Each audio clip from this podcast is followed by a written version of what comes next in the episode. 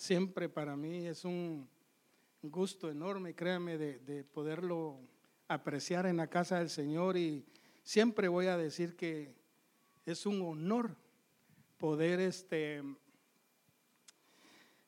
poder verle, porque fíjese hermano que Dios siempre ah, dice su palabra que Él hace una obra preciosa. Y a cada uno de nosotros el Señor, yo siempre he dicho esto, el Señor nos ha equivocado y nos ha llamado y nos ha traído aquí es porque Dios quiere hacer algo hermoso en nuestra vida y está haciendo algo hermoso en nuestra vida. Entonces, siempre eh, que lo miro, digo gracias a Dios por su vida, porque yo sé que es mm, ah, algo que el Señor escogió, algo que el Señor le, a Él le plació haberlo traído a sus caminos o habernos traído a sus caminos, ¿verdad? Y así es de que es un gusto poderlo ver, hermano, y de veras, créame, yo puedo ver el, el, amor del Señor en su vida, puedo ver el trabajo de Dios en su vida. Y hermanos, yo me siento muy contento de que usted ha abierto su corazón al Señor para poderlo recibir y que el Espíritu de Dios more en nuestros corazones, hermanos. Eso es algo muy hermoso. ¿Cuántos dan gloria a Dios por eso, hermanos? ¿Verdad que sí, que Dios es bueno? Vamos a orar ahí donde está sentadito. Vamos a levantar una palabra de oración para que el Señor nos ayude en esta noche. Amén. Padre, en el nombre de Jesús estamos en esta noche, Señor, agradeciéndote por tu amor, tu gracia, tu misericordia tu bondad, Señor, que tú dijiste, Padre, que nos seguirían todos los días de nuestra vida si nosotros permitimos que tú seas nuestro pastor. Gracias, Padre bendito por habernos asido, Señor, del lugar donde nos encontrábamos, Señor, y, y, habernos dado esta herencia y habernos puesto en esta gracia, en este reino precioso tuyo, Señor. Te agradecemos, Padre Santo, por favor, ayúdanos a quitar toda rebelión, todo aquello que a ti no te agrada, Señor, todo aquello que molesta, todo aquello que es un dolor, Señor, en nuestra vida. Por favor, Padre, que a ti no te agrada, Señor amado, por favor, quítalo. Ayúdanos a entender, Señor, a través de tu palabra, Señor bendito, cómo es que nosotros debemos de conducirnos para poder darte a ti el honor, la gloria, la honra que tú te mereces. Gracias, Padre, gracias, Hijo, gracias, Espíritu Santo. Amén. Gloria al Señor. Déjenme tomar un poco de agua. Pues hermanos, mire, uy, hay que encender esto. Esta noche me tocó a mí hablar el tema de, de Eclesiastés. Yo le puse pues la rebelión según Eclesiastés. Y es que lo que pasa es de que pues fue un libro que me dieron para que lo pudiera estudiar y hermanos me encontré unas cosas bien preciosas. Eh, yo sé que todos los miércoles hemos estado viendo eh, temas con relación a la rebelión y cómo poderla extirpar de nuestra vida y especialmente de la iglesia, ¿verdad? Entonces, hermanos, ah, me tocó a mí este libro y yo me siento muy contento por ello, ¿verdad? Porque quiero agradecer al Señor por este privilegio tan hermoso y a nuestros pastores que también nos dan la confianza de poder hacerlo. Pues hermanos, vamos a ver qué es lo que la Biblia nos habla acerca de, de esto de la rebelión. Y solo quiero tomar el tiempo las 8. Mire, yo me propuse en mi corazón hablarles unos 15 o 20 minutos, de veras. Y no pasarme, ¿verdad? Pero después de los 50 que me dieron, así es de que usted ahí va a tener paciencia para oírme, ¿verdad? Bueno, mire, es Eclesiastés. Eclesiastés también es conocido como el predicador, el convocador, el asambleísta, el orador el maestro. Y también eh, en hebreo se dice cogelet o cogelet. También hay una versión que así le pone el cogelet. Entonces, me di a la tarea de mirar todo lo que Eclesiastés tiene y traérselo a usted para que tenga un poquito de conocimiento acerca de esto. Eclesiastés tiene 12 capítulos, por ende no tiene el capítulo 13 que habla de la rebelión, ¿verdad? Y me di a la tarea de, de mirar todos los versos que tiene y conté 222. Algo extraño. Bueno, no extraño, sino asombroso. Dos veces 22. 222 versos. Ah, también es el cuarto libro de los que no tienen capítulo 13 en el Antiguo Testamento. Y también es el libro número 31 en el orden según la Biblia. Entonces, cuando usted mira el índice de su Biblia, se da cuenta que es el, libro número 31. Entonces, ah, si usted va a mirar eh, tal vez versos que no puse, es porque eh, los, los quité por el hecho de, quererle mostrar a usted dónde fue que yo miré algo acerca o manifestaciones de la rebelión. Entonces, mire, ah, ya como dijo nuestro pastor, ¿verdad? De entrada, que hay 17 libros en el Antiguo Testamento que no tienen el capítulo 13 y 17 en el Nuevo Testamento que tampoco tienen capítulo 13 y por ende no tienen capítulo 18, ¿verdad? Y este, también ah, recuerde que el número 13 nos habla de rebeldía y sus manifestaciones. Eh, Steve estaba platicando de la rebeldía y sus hijos que fueron ahorcados o fueron muertos, ¿verdad? Entonces, pero también la rebeldía tiene manifestaciones, tiene varias armas, hermano. Eh, y también el número 18 nos habla de las características del anticristo, tal como es su nombre, su número, su autoridad, señales, engaño, etcétera. Mire, todo lo que Cristo hace, el anticristo se opone a. Es decir, si el Señor nos, nos da paz, el anticristo dice, yo también les doy, pero usted sabe, es falsa. Si el Señor nos da vida, Él, da muerte. Todos, todo lo que Cristo hace, Él se opone a eso. Entonces vamos a ver el capítulo número uno de Eclesiastés. Y vamos a ver ahí lo que podemos apreciar.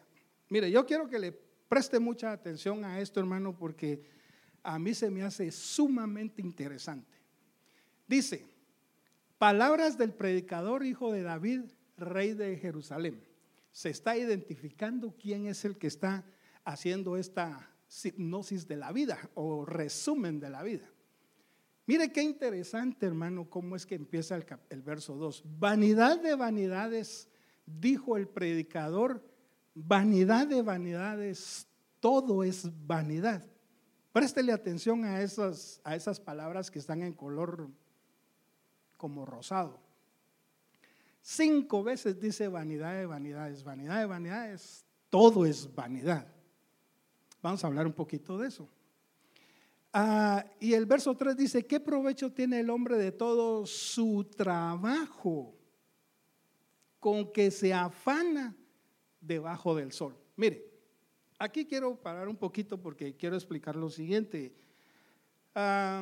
Yo encontré en la Biblia por lo menos dos personajes que escribieron los libros y este, de alguna manera lo plasmaron para nuestro entendimiento. Uno de ellos es el doctor Lucas. Si usted abre su, Biblia en el capítulo 1 de Lucas, usted va a encontrar que dice lo siguiente. Puesto que ya muchos han tratado de poner en orden en orden, no en desorden. El desorden es un, es un síntoma de la rebelión. En orden, la historia de las cosas que entre nosotros han sido ciertísimas, tal como nos la enseñaron los que lo vieron con sus ojos. Y fueron ministros de la palabra. Entonces dice Lucas, me ha parecido a mí también. Después de haber investigado con diligencia. Fíjese bien, después de haber investigado con diligencia todas las cosas desde su origen.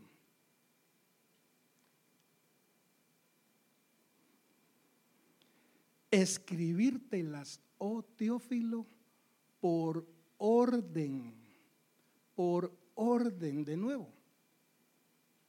Dice, para que sepas la verdad sobre las cosas en las que has sido instruido. Y después dice, pues hubo eh, en el tiempo de, Herodes, rey de Judá, un hombre llamado Zacarías. es muy linda la historia esa. Entonces yo miré a Lucas, que es uno de los que investigó con diligencia. Pero también, hermanos, eh, el, predicador dice en el verso 13, ya lo vamos a ver, dice, y yo di mi corazón y con sabiduría a inquirir o a investigar todo el trabajo que se hace debajo del cielo.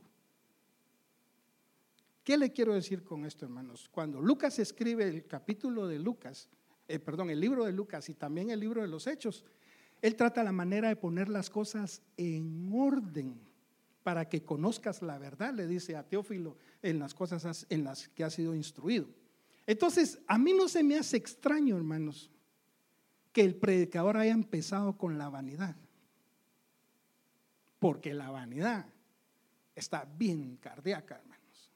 No es, mire, si yo le hiciera una pregunta a usted y le dijera, ¿usted tiene algún concepto de la vanidad? ¿Verdad que usted me va a decir que sí? Usted va a decir, bueno, vanidad es quizás ponerse una ropa para que todos vean que yo tengo, o etcétera, hermano. Cualquier cosa que a usted se le pueda ocurrir acerca de la vanidad. Pero la vanidad es más que eso. Y a mí me sorprendió que, que el predicador lo haya puesto de primero. Entonces,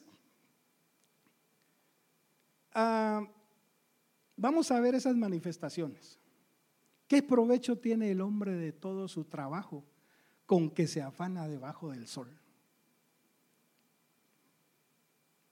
Dice el verso 8, todas las cosas son fatigosas, más de lo que el hombre puede expresar nunca se sacia. El ojo de ver ni el oído de oír. Acuérdense que estamos viendo las cosas que se hacen debajo del sol y que son sinónimos o son manifestaciones de alguna manera de la rebeldía. ¿Qué es lo que fue? Lo mismo que será. ¿Qué es lo que ha sido hecho? Lo mismo que se hará y nada hay nuevo, nada hay nuevo debajo del sol. Mire, si yo sé que usted es fino para leer la palabra, hermanos, pero el predicador dice que se dio a la tarea para ver todas las cosas que se hacen debajo del cielo. Y aquí dice que no hay nada nuevo debajo del sol. Espero que me dé a entender que son dos dimensiones distintas, ¿verdad? Mire, aquí está lo que yo le decía. Y di mi corazón a inquirir y a buscar con sabiduría sobre todo lo que se hace debajo del cielo. Este penoso trabajo dio Dios a los hombres, a los hijos de los hombres, para que se ocupen en él. Entonces, él se dio cuenta que el hombre tenía trabajo como parte de la rebeldía. Ya le voy a explicar más adelantito de eso. Después se dio cuenta que trabajaba afanosamente. Y ahora el trabajo se convirtió en penoso, en tres diferentes niveles. Dice, miré todas las, todas las obras que se hacen debajo del sol y aquí todo es vanidad y aflicción de espíritu. Ah, mire,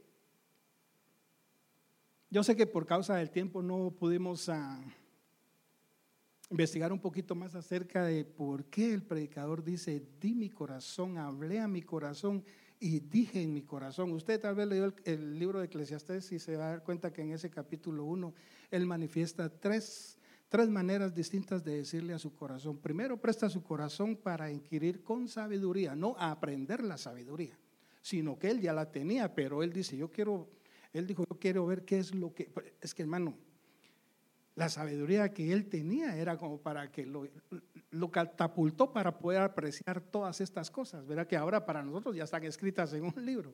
Entonces, sigamos con esto porque no me quiero detener mucho. Dice, y dediqué mi corazón a conocer la sabiduría y también a entender las locuras y los desvaríos conocí que aún esto era aflicción de espíritu. Verso 18. Porque en la mucha sabiduría hay mucha molestia. Y quien añade ciencia, añade dolor. Entonces, Le voy a poner en resumen 13 características de rebelión en el capítulo 1. La vanidad, el trabajo, el afán. Mire, yo sé que no me va a dar tiempo de hablar esto, pero para que entiendan, no estoy diciendo que el trabajo que usted desarrolla es rebeldía. El mismo libro de Eclesiastés en el capítulo 3, el pastor nos lo ha enseñado y, y él siempre ha recalcado eso, dice, todo lo hizo hermoso en su tiempo. Dice la Biblia que el Señor se, se, hizo un huerto en el oriente, en Edén. Plantó un huerto y puso ahí al hombre para que lo labrara, para que lo... Entonces, trabajar en el lugar donde Dios nos ha puesto es una bendición. Porque va a ser, por decir así, el medio suficiente para que el Señor, nosotros tengamos el tiempo de buscar al Señor y no que el trabajo nos domine. No sé si me explico en eso. Entonces, son 13 características, el afán, la fatiga, la insatisfacción. Ahí decía, no se sacia el ojo de ver. Dice, no hay nada nuevo según el razonamiento humano. La Biblia dice aquí, todas las cosas son nuevas para los que están en Cristo Jesús. De modo que si alguno está en Cristo Jesús, nueva criatura es. Ah, el penoso trabajo, las penosas obras que también son acciones. Usted sabe, yo creo que usted ha conocido gente que a veces actúa, o sea, está actuando bien, pero le da pena. Es decir, no está haciendo las cosas conforme a lo que el Señor dice. El Señor le habló a una iglesia y le dijo, yo conozco tus obras y tu arduo trabajo, pero tengo contra ti. Y a otra iglesia le dice, yo he visto tus obras que no han sido excelentes. Entonces han estado haciendo acciones, trabajos pero de una manera eh, no agradable del Señor. La aflicción de espíritu, las locuras, los desvaríos, la molestia y el dolor. Entonces, déjenme platicar un poquito de esto, porque esto sí, hermano, me fascinó a mí. Ah, dice vanidad, se dice jabal, y ahí está el número de Hebreos. Dice, ser vano en acción ser vano en palabra, ser vano en expectación, es envanecer o ser o hacerse vano. Y yo le puse, es una acción idólatra. Y se va a dar, cuenta por qué, hermano. Pero es una acción idólatra. El trabajo se dice a mal. Y el diccionario, según esa palabra, dice que quiere decir trabajo, por ejemplo, un esfuerzo agotador, preocupación, aflicción, faena, labor, molestia y trabajar. ¿Se acuerda que yo le dije que en el lugar preciso donde Dios quiere que nosotros nos desarrollemos trabajando, va a haber un gozo porque nosotros vamos a entender que el Señor está proveyendo de esa fuente para que nosotros podamos decir de, lo, de donde tú me das, yo te doy porque todo Él no lo provee, pero tenemos que estar en el lugar que el Señor quiere que nosotros estemos trabajando. Entonces no puede ser el trabajo, no debiera de ser el trabajo una manera de rebeldía, porque a veces es esa, es esa preocupación. Y mire, el número de, del diccionario del Strong es 599, pero mire cómo se dice afán. Solo le cambia un número y se dice de la misma manera, a mal pero aquí ya le, ya le agregó algo distinto. Dice que es una raíz primaria, que también quiere decir laboral, hacer gran esfuerzo. Por ejemplo, trabajar arduamente y con fastidio. Afanarse, fatigarse, trabajar. ¿Usted se acuerda que ahí en, en, Eclesiastés, usted que leyó el libro, hay una historia donde el el predicador dice, hay un hombre que trabaja mucho y no tiene descendencia ni familia y no se pregunta para qué trabaja tanto. Entonces el trabajo, mis estimados hermanos, puede ser una, una señal, cuando estamos trabajando con afán, puede ser una señal de rebelión. La fatiga, voy rapidito en esto, hermanos. Dice cansado. En una manera transitoria es cansador. La fatiga deja al, trabajador o al hombre cansado, fatigoso, trabajado, estar exhausto, es sudar, es ah, afanarse, cansancio, cargado, consumido, fatigado.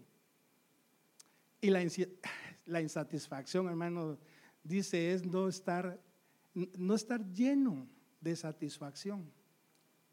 Es no estar, dice, no nos cansamos de tener la abundancia. Es colmarse, saciarse, es quejarse, esa insatisfacción o insatisfecho. Dice, no hay nada nuevo, lo que le decía en el razonamiento humano, nada hay nuevo. Ah, ¿Yo para qué voy a eso si ya de todas maneras, ya, ya lo que está ahí, el hombre piensa que no hay nada. Cuando uno tiene esos síntomas, de decir, ya ni, lo mismo cantan, lo mismo habla el pastor, la misma doctrina es, no hay nada nuevo, hay un, hay un síntoma de rebelión. Penoso.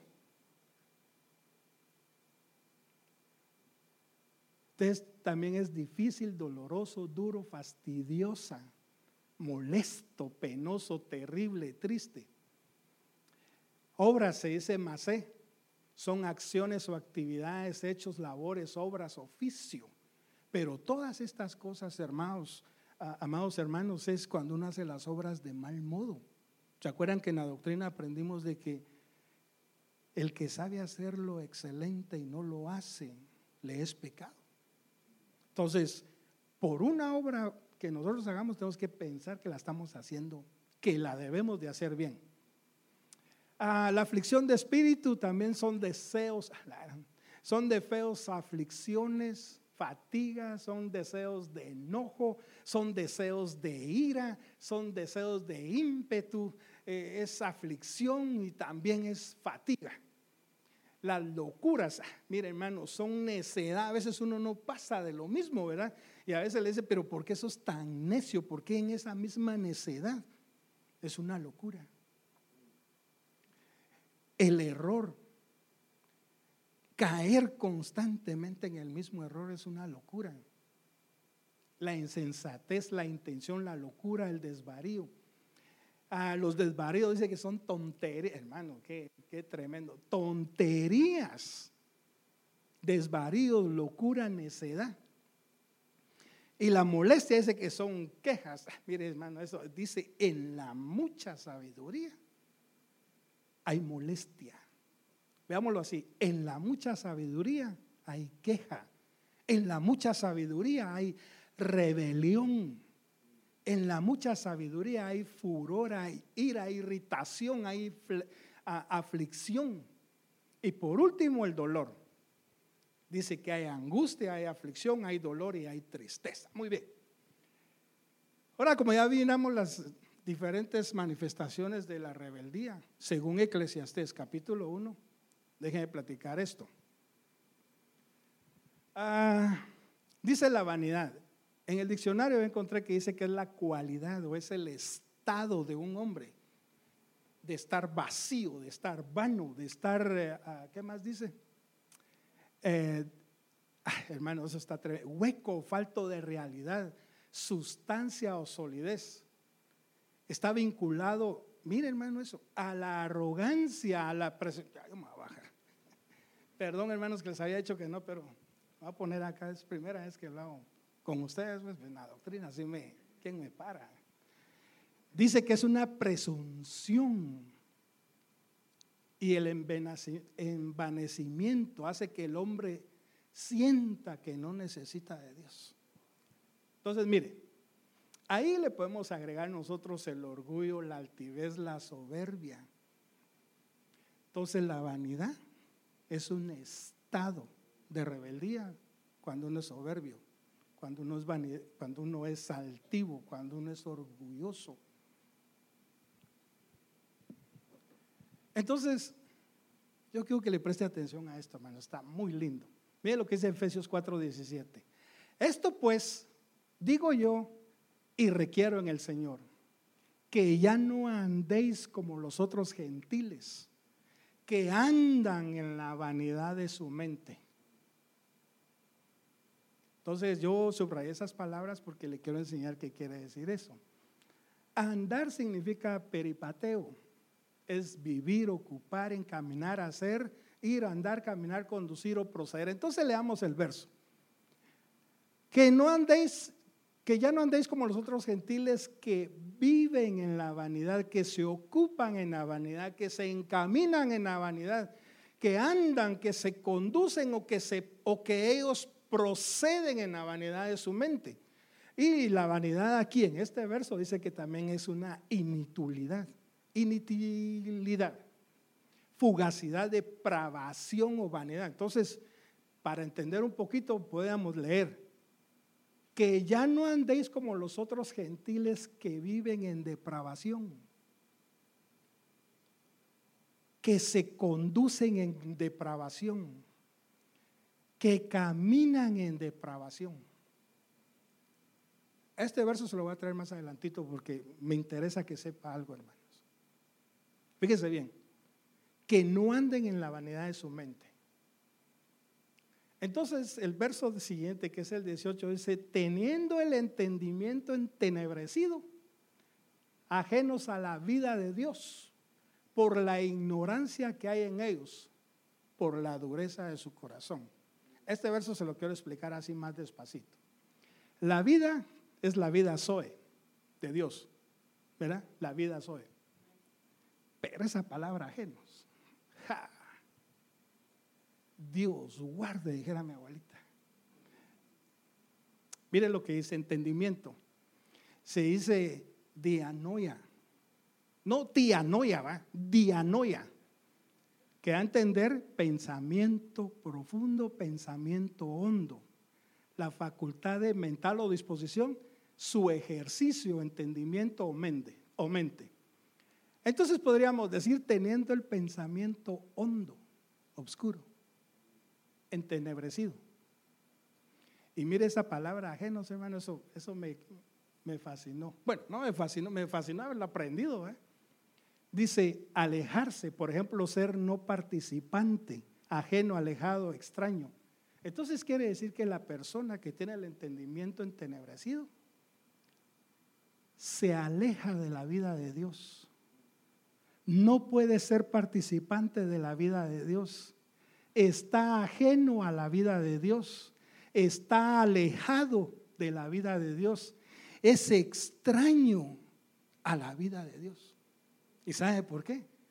Porque la Biblia dice que nosotros nos han dado la mente de Cristo. Y si tenemos la mente de Cristo, pregunto, ¿Cristo tenía oscuridad en su mente? ¿Tenía un pensamiento o un entendimiento profundo oscuro? Entonces, definitivamente, si, los que andan así están alejados de la vida de Dios. Mira el verso 19.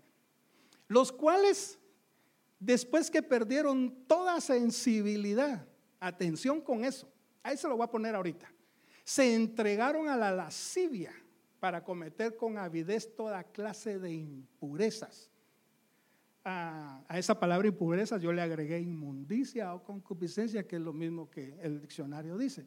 Entonces, fíjense pues, repito los tres versos. Esto pues digo yo y requiero en el Señor, que ya no andéis como los otros gentiles que andan en la vanidad de su mente.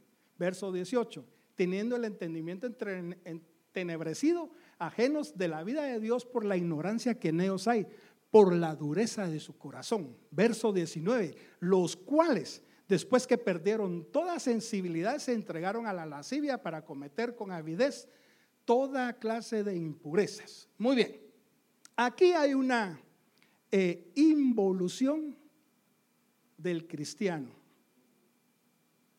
Primero, cuando vive en la vanidad de su mente, el entendimiento se le oscurece. Cuando el entendimiento se obscurece, viene una dureza al corazón.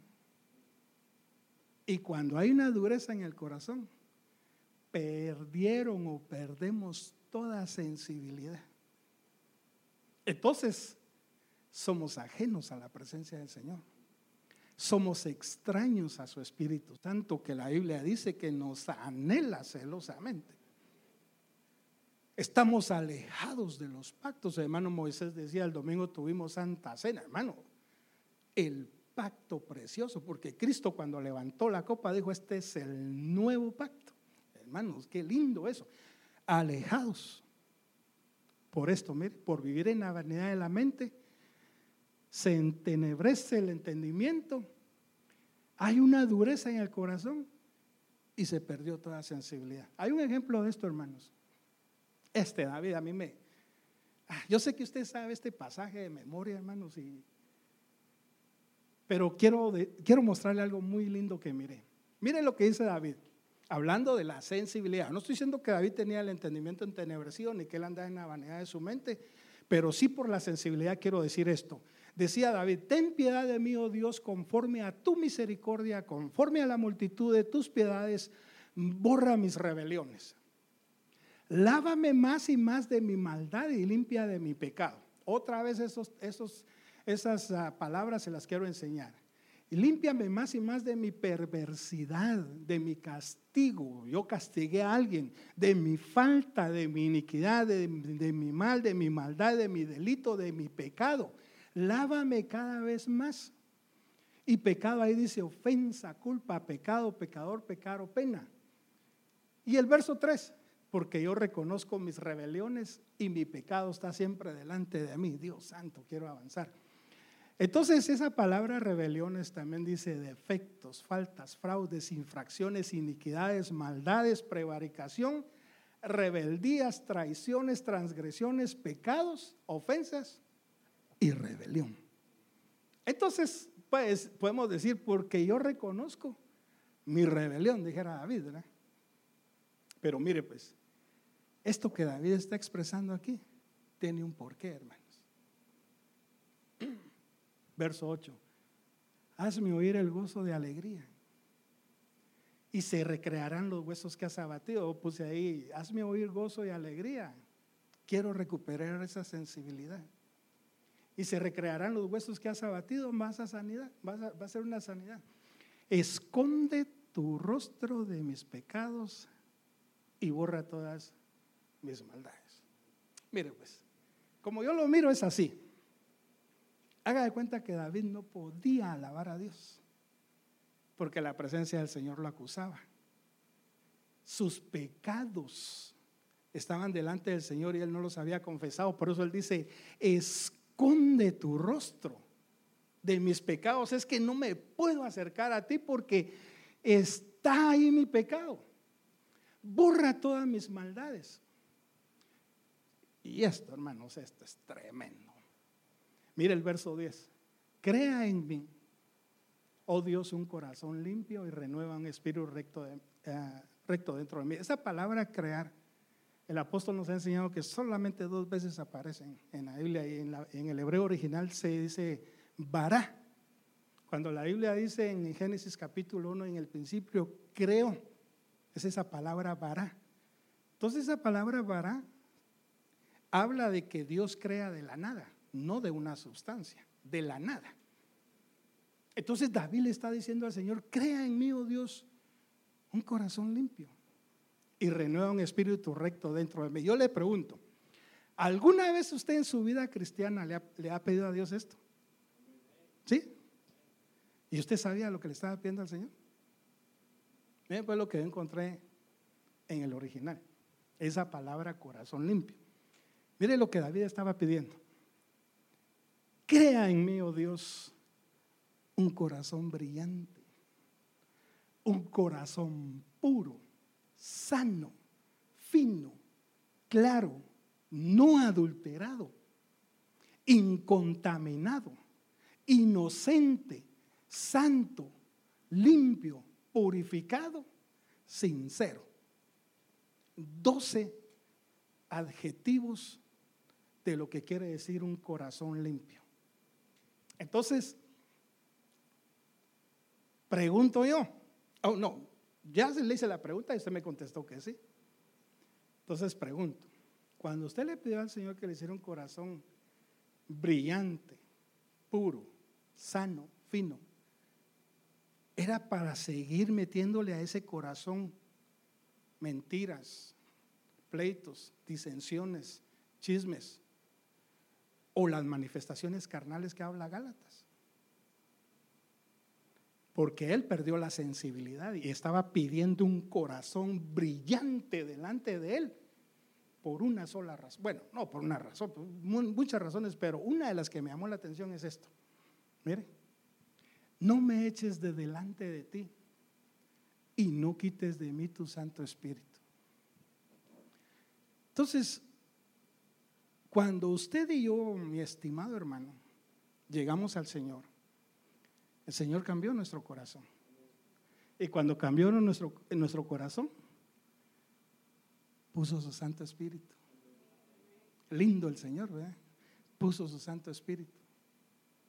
Y bueno, y nos dio muchas cosas más. Dios santo. Y mire lo que dice, vuélveme el gozo de tu salvación y espíritu noble me sustente. hermano. Por eso quería él un corazón limpio, un corazón brillante, sano, puro. Mire lo que dice la palabra noble. Y espíritu voluntario, un espíritu generoso, un espíritu magnánimo. Ya le voy a explicar qué es esa palabra. Un espíritu grande, un espíritu de generosidad, de nobleza y de príncipe. Y un espíritu de príncipe me sustente. Entonces esa palabra mangánimo quiere decir que es una persona que tiene noble temperamento y grandeza de espíritu y se comporta con generosidad, benévolo y noble. Es generoso, es compasivo y es misericordia. Entonces, hermanos, si nosotros le pedimos al Señor un espíritu noble, es porque nosotros creemos que necesitamos ser generosos, independientemente cómo nosotros hemos o fuimos creados o de cuál ha sido eh, la historia nuestra atrás. En el Señor la Biblia dice que todas las cosas son hechas nuevas. Entonces nosotros necesitamos tener que un espíritu de príncipe nos sustente. Pero muy bien, ¿qué es lo que debemos de hacer? Yo aprendí esto del pastor, así que no, él pone sus títulos ahí también, porque también, también lo pongo. Ustedes encontré este pasaje. Usted sabe la historia esta, dice que iban los apóstoles, Pablo, Bernabé, y no sé si era Silas también. Dice que los hombres ahí en, una ciudad de, de, Grecia los querían venerar. Pero Pablo dice, y diciendo, varones, ¿por qué hacéis esto? Nosotros también somos hombres semejantes a vosotros que os anunciamos que de estas vanidades os convirtáis al Dios vivo que hizo el cielo y la tierra y todo lo que en ellos hay. Entonces, fíjese bien, ¿qué es lo que nosotros requerimos? Que nos convirtamos de esas vanidades. Y ahora yo traigo este, este, este pasaje porque a mí me parece estrafalario, como dijera el apóstol. Mire, pues, y Él os dio vida a vosotros cuando estabais muertos en vuestros delitos y pecados. Usted ha, ha oído ese pasaje varias veces, lo hemos estudiado en la doctrina.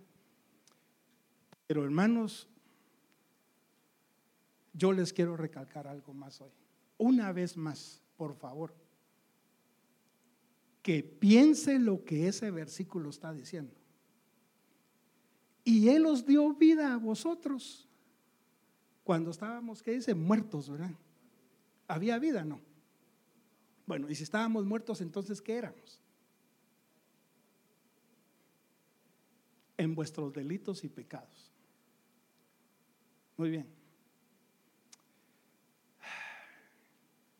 ¿Qué hago aquí? Mire pues. ¿Puedo usar la pizarra, hermano? Solo, ahí, ahí está bien, solo la voy a mover aquí para hacer algo. Mire pues, esto lo voy a hacer con el único propósito de que me entienda el siguiente pasaje que va a venir, o sí, el, siguiente comentario. Pues, yo no sé si usted sabe, pero para decir hombre se dice de muchas maneras. para decir hombre en hebreo. No lo voy a apuntar, pero hay una palabra que me gustó. Se dice Adán, Ish, Enosh, Geber, Gudkulet, Baal. Y hay otra palabra que ahorita se me pasó por alto. Pero me llama la atención esto. Ish. Así se dice en hebreo, hombre. Pero en hebreo se escribe de esta manera. Perdóneme, pero mi profesor anda por el mundial. No sé si ya regresó. Tiene una Aleph. Enseguida de la Aleph, que es la primera letra del alfabeto, ah, perdón, del alefato, tiene una Yod, que es como una coma. Y después tiene una Shin, que viene siendo así. ¿Verdad? Entonces esto quiere decir Ish, para decir hombre. Quiero que piense lo que le estoy diciendo por ese pasaje. Y Él os dio vida a vosotros cuando estabais muertos en vuestros delitos y pecados. Regreso acá. Para decir sustancia o existente, que no es lo mismo. ¿Usted cree que es lo mismo existencia que vida? Esto existe, pero no tiene vida. Y es una sustancia, es metal, etc. Pero para decir sustancia o existente en hebreo, se dice shi o sha y se escribe exactamente igual. La shin, la yod, pero sin esta. ¿Qué le quiero enseñar con eso? El hombre, cuando, y, mire, la Aleph quiere decir jefe, gobernador, guía, Dios. Entonces, cuando el hombre no tiene a Dios, viene a ser una sustancia, una sustancia existente, tal como, para los que no ven de ahí atrás, polvo.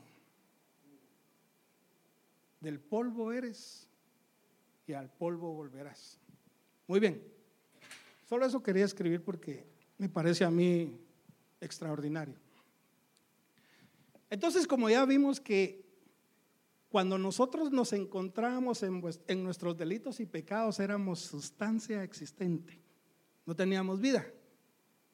Pero dice la Biblia que Él nos dio vida a vosotros. Mire cómo lo pone este pasaje. La versión, la Biblia Nuevo Mundo, el Salmo 113 y verso 7. Él levanta y levanta al de condición humilde desde el polvo mismo. Ensalza al pobre del mismísimo pozo de cenizas. Y esta versión dice, Él levanta del polvo al pobre y al menesteroso alza, alza del muladar. Y ustedes saben lo que sigue después y lo, dice la Biblia que lo, pone sus pies sobre la piedra y lo hace estar firme. Y en primera de Samuel Ana dice, y lo hace sentar en un trono de gloria, después que lo levantó de ahí, de la sustancia existente. Entonces esa palabra muladar, mis estimados hermanos, fue que donde el Señor nos sacó a nosotros, quiere decir montón de desperdicio, montón de suciedad, montón de mugre, montón de basura. Éramos un montón de cenizas, éramos un montón de estiércol. Estábamos en el muladar y estábamos en la miseria. No sé si me está siguiendo con... Muy bien. Quiero mencionar el verso eh, de Efesios 2.1. Recordar que nosotros no somos cualquier cosa. Somos hijos de Dios. Porque Él nos dio vida. Entonces mire lo que dice Efesios número 2 y verso 2. en los cuales anduvisteis en otros tiempos, en esos caminos de muerte, delitos de pecado y de muerte, anduvisteis en otro tiempo siguiendo la corriente de este mundo, conforme al príncipe de la potestad del aire, al espíritu que ahora opera, el espíritu que ahora opera en los hijos de desobediencia. Ah, esa palabra desobediencia también se puede decir a los hijos que ahora operan en una incredulidad y también es una obstinada y rebelde. Entonces leámoslo.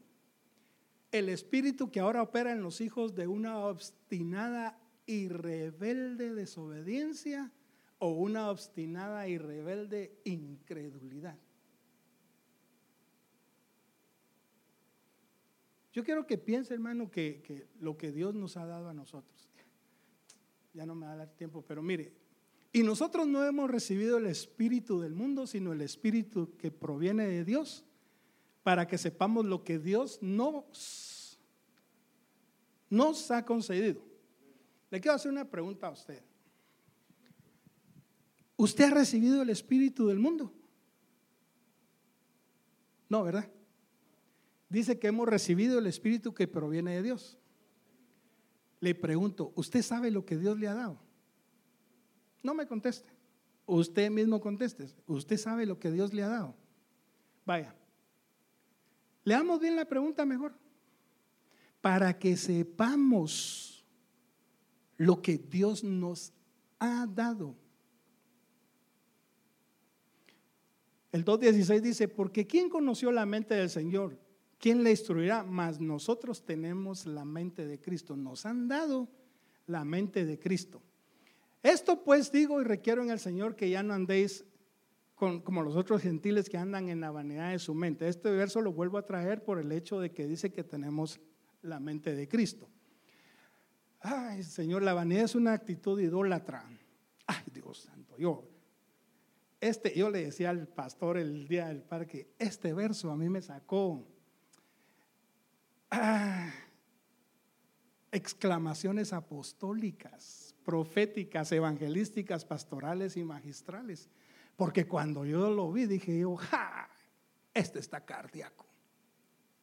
Ulugrundi. Puchis. Puchica. No, y si hay alguien de México, chanfle. Esto está tremendo, hermanos. Mire lo que dice. Hijos de los hombres, ¿hasta cuándo volveréis mi honra en infamia? Amaréis la vanidad y buscaréis la mentira. La versión eh, mundo o nuevo mundo dice, hijos de los hombres, ¿hasta cuándo tiene que ser mi gloria objeto de insulto mientras ustedes siguen amando estas cosas vacías? Siguen buscando para hallar una mentira. Atención, verso 2 amaréis la vanidad y buscaréis la mentira, dice Dios. Dios nos está pasando el escáner. ¿Hasta cuándo volveréis mi honra en infamia? Y la palabra de Dios para todos dice, ¿hasta cuándo seguirán todos ustedes hablando mal de mí? Les encantan los chismes y se la pasan inventando mentiras de mí. Pero ese verso, 4, ese verso 2 de, de Salmos 4 lo vamos a despenicar un poquito. Hijos de los hombres, ¿hasta cuándo volveréis mi honra en infamia? Amaréis la mentira y buscaréis la vanidad, la, mentira. Entonces, esa palabra honra se dice kabod, y también puede ser esplendor, gloria, honor, majestad, poder y riqueza. Entonces, mire, ¿hasta cuándo volveréis mi esplendor, mi gloria, mi honor, mi majestad, mi poder y mi riqueza en infamia? Y esa palabra infamia se dice desgracia, confusión, ignominia. Esa palabra quiere decir ofensa grave, infamia, injuria, afrenta, oprobio, vergüenza. Entonces, ¿hasta cuándo ustedes o hasta cuándo volverán mi esplendor o mi riqueza en desgracia? Acuérdese, para que sepamos las cosas que Dios nos ha dado. El Señor nos ha dado de su esplendor, de su gloria, de su honor, de su majestad, de su poder, de su riqueza. ¿Dice usted amén? amén. que sí? Vaya. Entonces sigamos viendo qué quiere decir amaréis. Tener afecto por la vanidad. amador de la vanidad, amante de la vanidad, amar la vanidad, ser amigo de la vanidad, deleitarse, en, estar enamorado de la vanidad. ¿Qué condición es, hermanos? Gustar o querer la vanidad. Voy rápido, mire lo que dice, buscaréis, dice, esforzarse por la mentira afanarse por la mentira, buscar, desear la mentira, solicitarla. Tremendo, ¿va? Entonces, hermanos, mire, yo puse esto, tener afecto, ser amante o ser amigo, tener delicias o estar enamorado, querer la vanidad, es definitivamente amar al mundo. Y mire lo que dice Romanos 5.5. Y la esperanza no avergüenza porque el amor de Dios ha sido derramado en nosotros, en nuestros corazones por el Espíritu Santo que nos fue dado. No améis al mundo ni las cosas que, están en el mundo. Si alguno ama al mundo, el amor del Padre no está en él. Las cosas que están en el mundo, riquezas falsas, los honores falsos, los placeres del mundo. Dice, si dice, no agapao al mundo ni las cosas que están en el mundo. Si alguno agapao al mundo, el ágape del Padre no está en él. El ágape del Padre no está en él. Si alguien ama al mundo, esto es algo que nos fue dado. Porque todo lo que hay en el mundo, los deseos, la carne, los deseos de los ojos y la vanagloria de la vida no provienen del Padre, sino del mundo. Entonces, mire lo que dice Santiago 4:4, oh, almas adúlteras, ¿no sabéis que la amistad del mundo es enemistad contra Dios? Y cualquiera, pues, que quiera ser amigo del mundo se constituye en enemigo de Dios. Veamos cómo dice eh, cada una de estas palabras. ¿No sabéis que el mucho cariño del mundo es enemistad? Es decir, el mucho cariño es hostilidad. Es una razón para estar en oposición a Dios o contra Dios. Es estar en enemistad contra Dios o enemistado.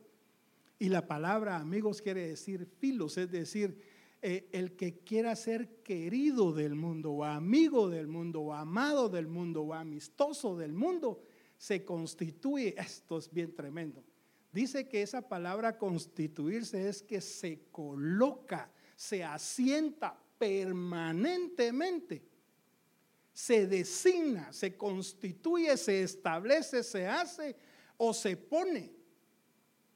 La palabra constituye. Se coloca él solo. Miren qué plataforma se conozca. Se coloca, perdón, en odioso a Dios, en un acto hostil, por lo, general, como, como adversario, específicamente Satanás o enemigo. Entonces, mis estimados hermanos, el que quiera ser amigo del mundo se pone en el mismísimo lugar donde está el enemigo, en contra de Dios. Se lo tuve que traer porque para mí es importante que lo sepamos. Dice, para no estar en una actitud de vanidad o de idolatría, debemos estar ocupados en lo que Él nos ha dado. Usted sabe lo que nos ha dado. ¿Se acuerda que ya se lo pregunté? Y le quiero hablar rápidamente de algo. Y nosotros no hemos recibido el Espíritu del mundo, sino el Espíritu que proviene de Dios, para que sepamos lo que Dios nos ha concedido. Los dones. Entonces, los dones espirituales, se va a poner así rápido. Yo recibí palabra de sabiduría para que se den cuenta que, aquí sí, sí, truenan los chicharrones. recibí palabra de ciencia para que me, me dé a conocer. Porque los dones son para mi, mi propio uso personal, ¿verdad que sí? Los dones han sido dados, por eso dice, nos fue dado porque han sido dados para la edificación del cuerpo de Cristo, para la iglesia. Entonces el Señor nos dio discernimiento de espíritus, nos dio profecía, nos dio interpretación de lenguas, nos dio diversos géneros de lenguas, nos dio dones de sanidades, nos dio don de fe, don de milagros, don de servicio, de enseñar, exhortar, nos dio el don de dar, nos dio el don de dirigir, de misericordia, de ayuda, de administrar, nos dio continencia. Y se acabó. nos dio, imagínense, todas las cosas que nos dieron. ¿Y sabe por qué puse ese verso 10? Ese verso 10, ese número 10, servicio en rojo. Porque hermanos, yo creo que la mayoría de la iglesia tal vez tenemos esto de servicio en poco. No sabiendo que la Biblia dice que va del amado, colinda con la adoración. Dice, al Señor tu Dios adorarás y a Él solo. hermanos, no debería de ser problema para, los, para nosotros la iglesia el ir a limpiar un baño, el mover una silla, no debería porque ese don ha sido dado a la iglesia para que nosotros lo hagamos. No sé si está de acuerdo conmigo. ¿Verdad que sí? Bueno. Otra de las cosas que el Señor nos ha dado, mira cuál amor nos ha dado el Padre para que seamos llamados hijos de Dios. Por eso el mundo no nos conoce, porque tampoco a Él, ¿verdad? No le conoció a Él. En esto conocemos que permanecemos en Él y, y Él en nosotros, en que nos ha dado de su espíritu. Y este es el testimonio que Dios nos ha dado, vida eterna. Miren las cosas que Dios nos ha dado. Hermanos, yo le pregunto, ¿todo lo que Dios nos ha dado vale la pena cambiarlo por la vanidad? ¿Por una acción idólatra? ¿Por una actitud idólatra? Lo que Dios nos ha dado, ¿vale la pena cambiarlo por el orgullo humano que tenemos? ¿Por la soberbia, por la insensatez, por no querer cambiar, por no querer corregir? No puede ser que estemos en el mismo eh, eh, ánimo o ambiente por años. Tenemos que ser distintos porque nos han dado herramientas para poder hacerlo.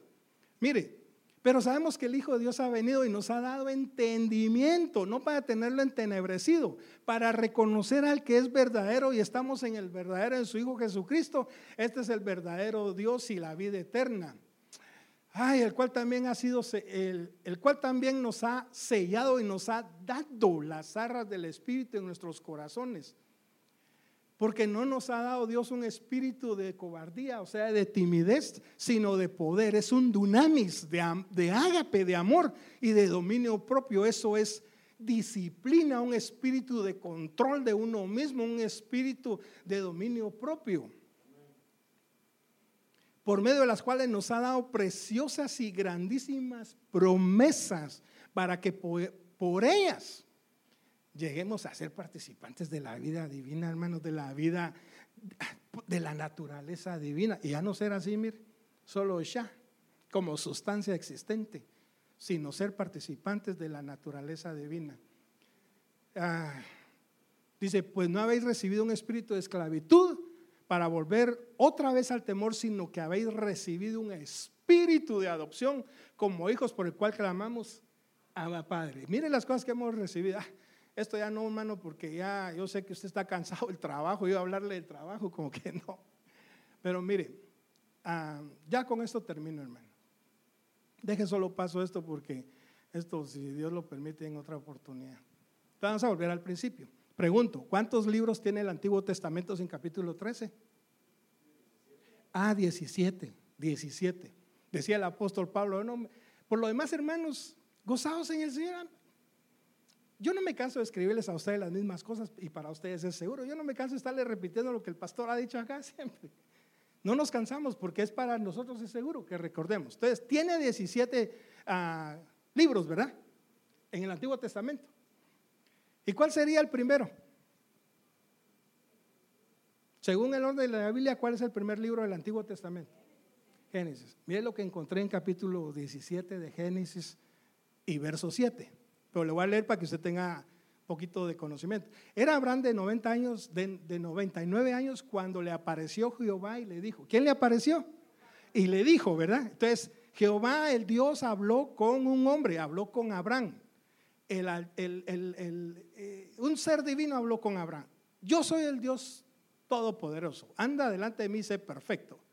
Y pondré mi pacto entre ti, entre mí y ti, y te multiplicaré en gran manera. Entonces Abraham se postró sobre su rostro y Dios volvió a hablar con él diciendo, he aquí mi pacto es contigo y serás padre de muchedumbres de gente. Si no se llamará más tu nombre Abraham, Abraham, sino que será tu nombre Abraham porque te he puesto por padre de muchedumbres de gente. Si te multiplicaré en gran manera y haré de ti naciones y reyes saldrán de ti. Atención con este verso que viene, el verso 7, 17, 7. Y estableceré mi pacto Mire lo que Dios le promete a Abraham en el capítulo 17 de Génesis, capítulo, verso 7. Entre mí y, y ti, y tu descendencia después de ti, en sus generaciones, es decir, de generación a generación, por pacto perpetuo, para ser tu Dios. Allá no me ya no ocupo, pero decía y para ser el Dios de tu descendencia o de tus hijos. Entonces, como ya vimos cuántos capítulos tiene, digo, cuántos libros tiene el, Nuevo el Antiguo Testamento, cuántos hay en el Nuevo Testamento sin capítulo 13. 17, ¿verdad que sí? ¿Y cuál es el primero del Nuevo Testamento en el orden bíblico? Y mire lo que encontré en Mateo capítulo 17 y verso 7. ¿Se recuerdan que allá habló el padre Abraham? Seis días después Jesús tomó a Pedro y a Jacobo y a Juan su hermano y los llevó aparte a un monte alto y se transfiguró delante de Dios y resplandeció su rostro como el sol y sus vestidos se hicieron blancos como la luna, como la, como la luz. Y aquí les apareció Moisés y Elías hablando con él. Entonces Pedro dijo a Jesús, Señor, bueno es que nos quedemos aquí, que estamos aquí, si quieres hagamos aquí tres enramadas o tres tiendas, una para ti, otra para Moisés y otra para Elías, pero mientras Pedro hablaba, una nube de luz los cubrió y aquí una voz desde la nube que decía, este es mi hijo amado, en que yo tengo complacencia a él hoy. ¿Quién habló? Padre. Le habló a los discípulos. Al oír esto, los discípulos se postraron sobre sus rostros y tuvieron gran temor. Mira este verso tan lindo, hermano.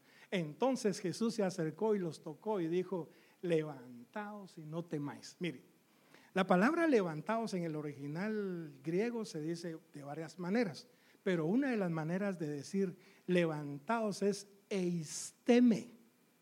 Eso que en algunos pasajes da a entender cuando alguien está postrado en una cama enfermo y viene y le dice, lo sanan. Entonces se usa la palabra eisteme, levántate o alguien que está eh, sentado sin poder levantarse. Pero esta palabra aquí se dice ejeiro. Y ejeiro es un arrebatamiento, es un levantamiento. Y dice, y no temáis. No, esa palabra temáis no alarmarse, no tener temor, espanto, miedo, amedrentar o atemorizar. Pero porque esto fue lo que el Señor dijo, voy pues a preparar lugar para vosotros. Entonces, así como empezamos con el primer libro, ¿cuál es el último libro de la Biblia? Apocalipsis. Entonces, para hablar de Apocalipsis, rápidamente le quiero decir algo. Usted sabe el abecedario, A, B, C, D, E, F, G, hasta la Z, ¿verdad? Pero en el alfabeto griego se dice alfa, beta, gamma, eh, delta, epsilon, zeta, eta, teta, eh, iota y capa y etcétera hasta llegar a la omega. Y en el alefato hebreo, eh, usted sabe, Salef, Bet, Gimet, Dalet, la Hei, Bab, hermano, hasta la Tao. Entonces, solamente en el alfabeto, en el alfabeto griego, en el alefato hebreo, las letras tienen un significado, tienen un valor numérico. Pero interesantemente en el alefato hay 22 letras. Ahí está, mire. Y nos, han, y nos han enseñado que la última letra del alefato es la tau y eso quiere decir producto terminado. Entonces aquí está un pasaje donde lo dice y le dijo, pues pasa por la ciudad, recorre Jerusalén, marca con una cruz la frente de los hombres que gimen y lloran por, por todas las cosas nefastas, acciones que se cometen dentro de ella. Y esta versión, la nácar dice, le dijo, pasa por en medio de la ciudad, por, un medio de, por en medio de Jerusalén y, por, y pon por señal una tau en la frente de los que se duelen de todas las abominaciones que en medio de ella se cometen. Entonces, la, la tau es, esta historia narra de que Jerusalén iba a ser destruida, iba a venir algo y, y esta gente que iba a tener la señal iba a ser librada de, porque ellos habían eh, sentido dolor por todas las cosas que se están cometiendo ahí. Entonces quiere decir que el capítulo en Apocalipsis, capítulo 22, que, hermanos, solo 22 capítulos tiene Apocalipsis. Mire lo que encontré en el verso 7 y verso 17. He aquí, vengo pronto. ¿Quién dijo así? Señor. Bienaventurado el que guarda. Es una promesa para toda la iglesia. Las palabras de la profecía de este libro. Atención con esto. El que está hablando dice, aquí vengo pronto, que es Cristo, pero él encuentra una respuesta. Y en el versículo 20, en el capítulo 22 y verso 17 dice, y el espíritu y la esposa dicen, ven, y el que oye diga, ven, y el que tiene sed venga, y el que quiera tome del agua de la vida gratuitamente. Y esta versión, la palabra de Dios para todos, dice, y el espíritu y la novia del cordero dicen, ven, que todos los que escuchen también digan, ven, que todo el que tenga sed y quiera venga y beba gratis del agua de la vida. Y esta versión me gusta mucho porque dice, y el Espíritu Santo y la esposa dicen, ven, y el que, y el que oiga esta llamada diga también, ven, y el que tenga sed, que venga, y el que quiera y beba, que beba gratuitamente o beba totalmente gratis del agua de la vida. No cuesta, es gratis. Esta versión está tremenda y el Espíritu de Dios y la esposa del Cordero dicen, ven Señor Jesús. Y todos los que están escuchando digan, ven Señor Jesús. Y el que tenga sed, que quiera agua, y venga y tome gratis del agua de la vida eterna. Pero para eso necesitamos tener un corazón brillante, puro, santo, fino, claro, no adulterado, para que juntamente con el Espíritu, no la iglesia, la novia, la esposa del Cordero digan, ven, tenemos que despojarnos, hermanos, de toda idolatría, de toda rebelión, de toda vanidad porque necesitamos ser producto terminado. Yo no sé usted si necesita, si usted quiere ser producto terminado. Amén. Gloria al Señor. Póngase de pie, vamos a terminar ahora porque el Señor es bueno. Gracias, gracias Señor. Gloria al Señor. Vamos a orar, hermanos, y vamos a, darle gracias a Dios por, por la vida que Él nos ha dado, por las cosas que Él nos ha prometido, por las cosas, hermano, que, que nosotros debemos de, de, tener en nuestra vida. Y no, hermano, por favor, no hacer caso a la vanidad. Mire, Teníamos que hablar de 13 cosas, pero solo la vanidad es un tema bien, bien extenso, hermanos, pero vale la pena que sepamos que no es la vanidad una acción que al Señor le gusta, le place o le complace de nuestra vida. No sé si usted está de acuerdo con eso, hermanos. Bueno, vamos a orar. Padre, en el nombre de Jesús te agradecemos, Señor, por tu amor, tu gracia, Señor. Muchas gracias por todas las cosas que tú nos has dado, Señor. Gracias, Padre bendito, porque tú has sido bueno, tú has sido precioso, Señor. Nos has sacado de un montón de basura, Señor. Nos has sacado de un montón de mugre, Señor, y nos pusiste en un lugar alto, en un lugar honroso, en un lugar precioso. Y no solamente eso, Señor amado, sino nos puedes dar un espíritu de príncipe para que nos sustente, Señor. Muchas gracias por la promesa de tu palabra, Señor. Muchas gracias, Padre bendito, por ser como eres, por amarnos tanto, Señor, no mirando la condición en la que estábamos, Padre, sino nos vistes con ojos de amor, Señor, con ojos de misericordia, Señor, no viendo nuestras obras, no viendo, Señor, de dónde procedemos, sino tu misericordia, Señor, nos trajo. Tu misericordia nos arrastró, Señor, hacia ti, Padre. Y por eso te agradecemos, Señor. En el nombre precioso de Jesús, Padre, muchas gracias te damos en esta hora, Señor. Gracias, Padre bendito, en el nombre de Jesús, Señor. Gracias, gracias, Padre. Y nosotros, Señor, queremos ser de los que digan, ven, Señor Jesús, ven, Señor Jesús. Tu amada te espera, Señor. Tu amada te espera, Padre. Ven, ven, ven, Señor. Ven, Señor Jesús. En el nombre de Jesús, Señor amado, clamamos, te pedimos, ven Señor, ven Padre. Precioso, mi Señor. Tú eres digno, Señor, de toda alabanza, de toda gloria. Padre, por favor, pon un corazón, Señor, distinto, un corazón santo, un corazón puro en cada uno de nosotros, Señor. Muchas gracias, muchas gracias, Padre. Muchas gracias, Señor.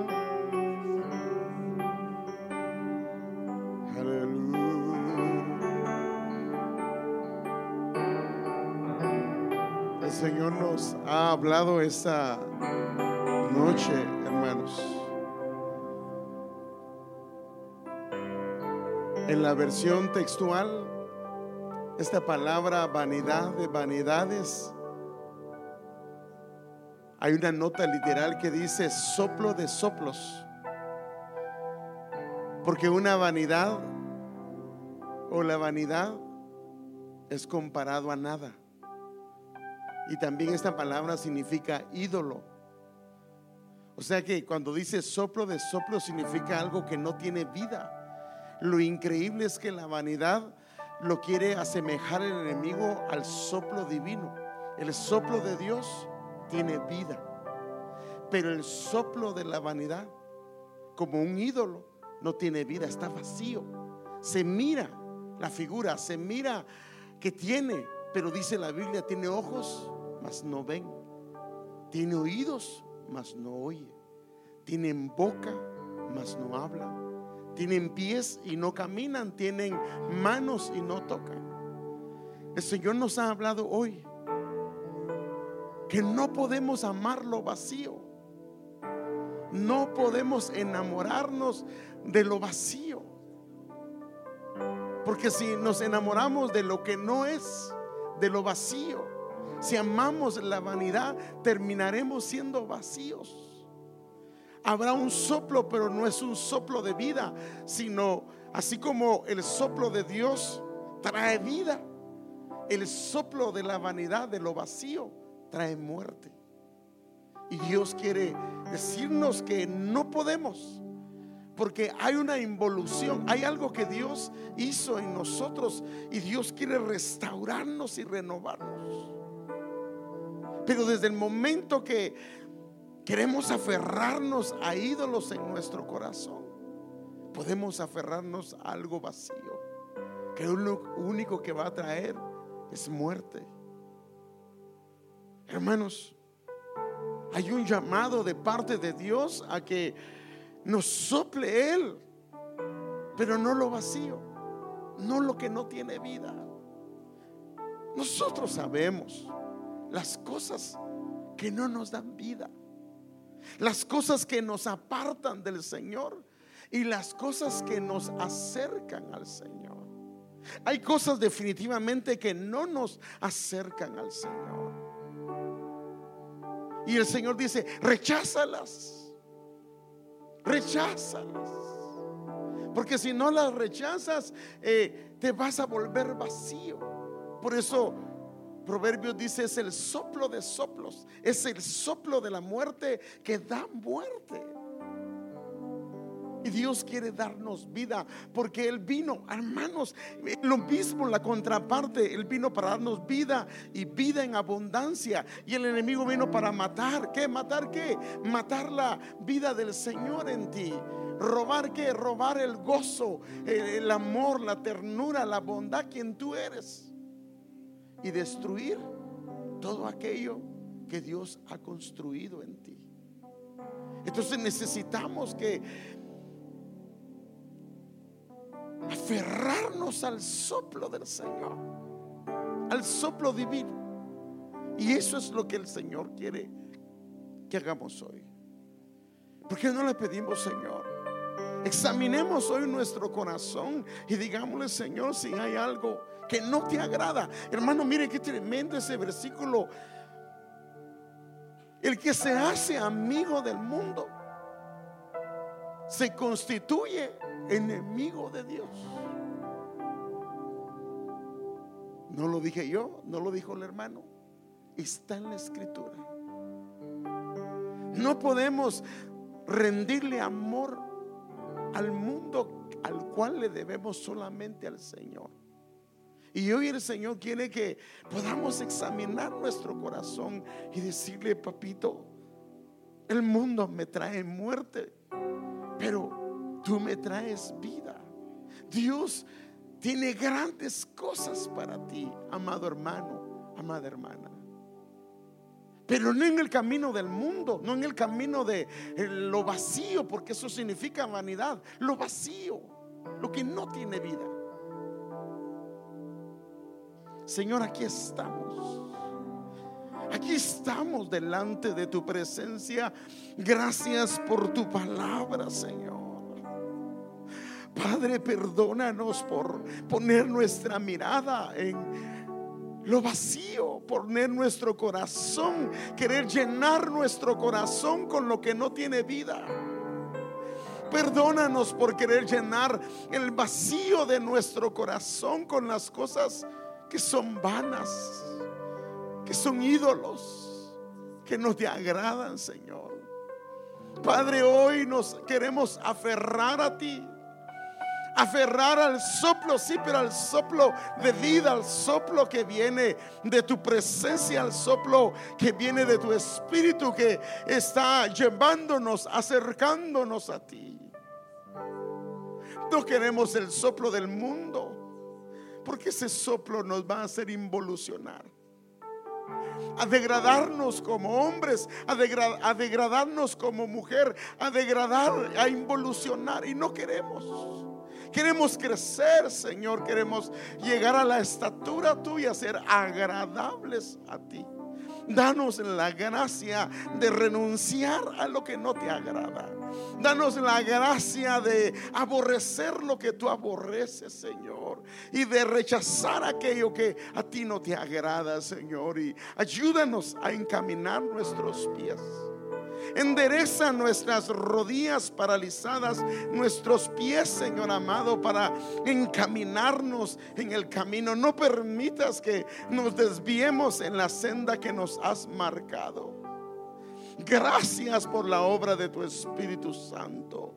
Pero no nos permita, Señor, volver atrás. No nos permita, Señor por favor, no nos permitas regresar de donde tú nos sacaste, Señor. Ayúdanos a encaminarnos y poner nuestra mirada en la cruz.